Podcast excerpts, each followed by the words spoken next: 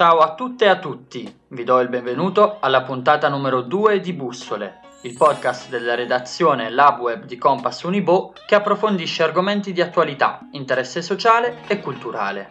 Io sono il vostro host Giulio e sto per introdurvi il tema di questa puntata,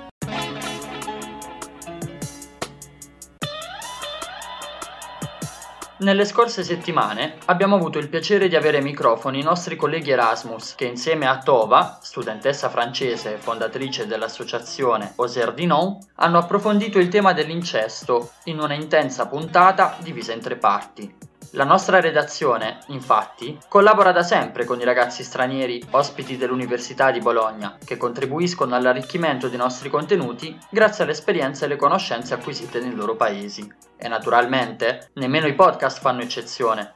In questa puntata diamo uno sguardo da vicino all'andamento del coronavirus attraverso la testimonianza dei nostri colleghi spagnoli, per approfondire l'argomento potete leggere l'articolo Il Covid-19 in Spagna raccontato dagli studenti Erasmus sul nostro blog Compass Unibo.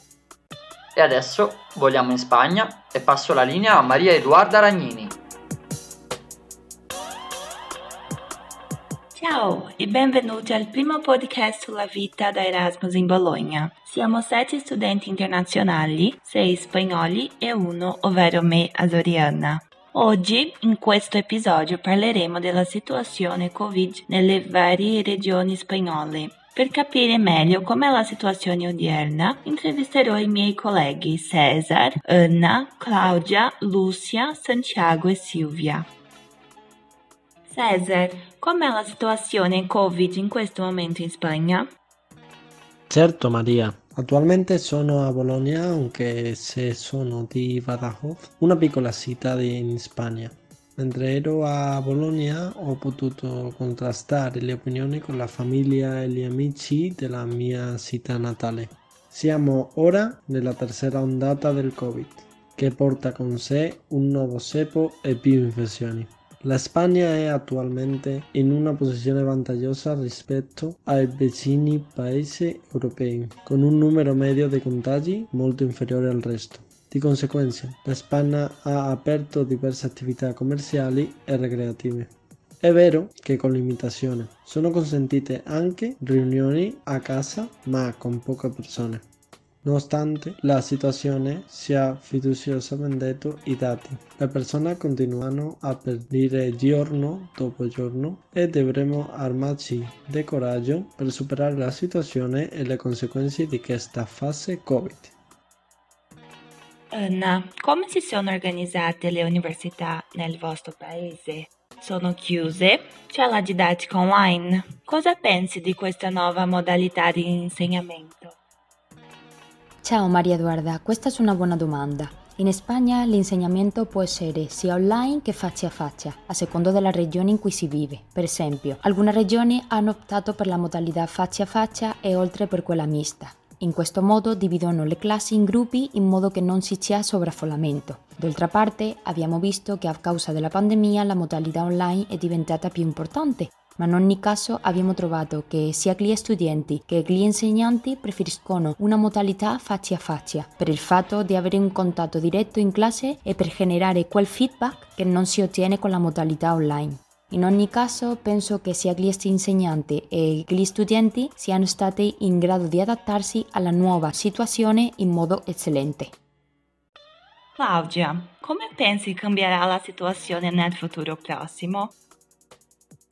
Ciao Maria. Ora le misure in Spagna sembrano essersi un po' allentate, ma come abbiamo visto questo può cambiare nel giro di qualche giorno. Per me la chiave per migliorare tutto è che la vaccinazione sia rapida e efficace e che ci sia una buona tracciabilità degli infetti. Sappiamo che il virus non se andrà e dovremo conviverci per molto tempo, ma se riusciamo a controllare queste due cose potremo vivere normalmente, io credo. Come procede con la vaccinazione? Allora, nonostante la lacune la battuta d'arresto di AstraZeneca, i ritardi e la lentezza dell'Unione Europea rispetto a paesi come gli Stati Uniti, Israele o il Regno Unito, se si realizzano le previsioni gestite dalla Commissione, le dosi sarebbero sufficienti per vaccinare il 70% degli europei all'inizio dell'estate. La Spagna si è impegnata a raggiungere tale percentuale entro il 21 settembre, ma se non ci sono problemi con le forniture concordate e le dosi vengono somministrate in tempo e forma, ciò potrebbe avvenire già a giugno. Le persone ancora rispettano le norme anti-Covid le restrizioni sociali sono molto difficili da rispettare al 100%. Non riuscire a relazionarti con quasi nessuno al di fuori del tuo nucleo familiare o di convivenza è molto estremo. In questo senso credo che le misure non siano rigorosamente rispettate, ma tutte le misure sanitarie come la mascherina e l'uso di gel idroalcolico sono rispettate, sì, io credo che sì. Lucia, visto che tu vivi nella regione di Valencia, cosa ne pensi della situazione nella tua regione rispetto alle altre regioni? Eh, sì, nel caso di Valencia in questo momento la situazione è leggermente migliore, ma siamo appena usciti da un periodo di semi-reclusione in cui il settore dei bari e ristoranti era chiuso. Sono stati mesi molto difficili e ora le misure sono un po' meno restrittive. Ogni comunità ha le proprie misure regionali, sebbene ci siano misure che interessano l'intero territorio spagnolo, come il coprifuoco, che non può essere successivo alle ore 23. A parte questo, le misure variano in ogni zona a seconda del numero di casi e le capacità degli ospedali in ogni giorno. Santiago, com'è la situazione sanitaria in questo momento in Spagna?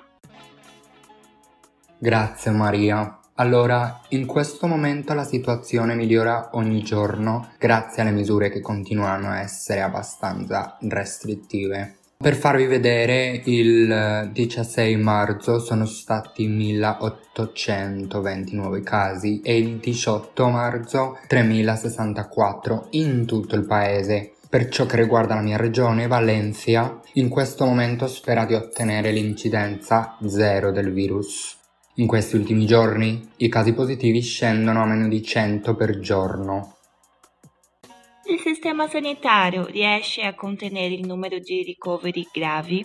Come il sistema sanitario sta reagendo alle persone con malattie gravi non inerenti al Covid?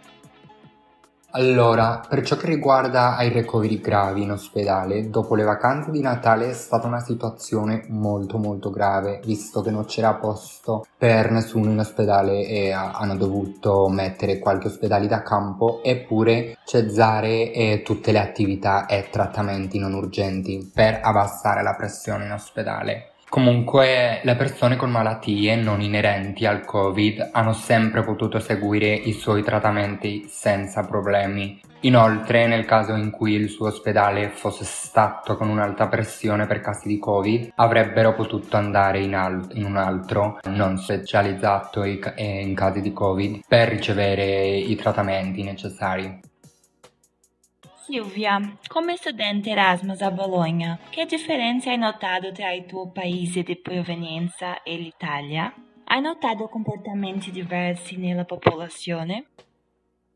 Come studente ho notato che le misure in Italia sono più severe rispetto alla Spagna, ma quando si tratta di obbedire a quelle misure, penso che in Spagna si obbedisca o si punisca di più che qui. In relazione all'università, a Valencia le lezioni presenziali e online si alternano settimanalmente, a differenza di qui che si svolgono tutte online.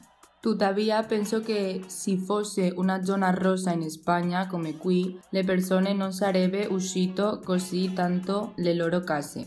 Anche credo che entrambi i paesi stabiliscano misure simili, come il coprifuoco alle 10 o la chiusura delle bare alle 6.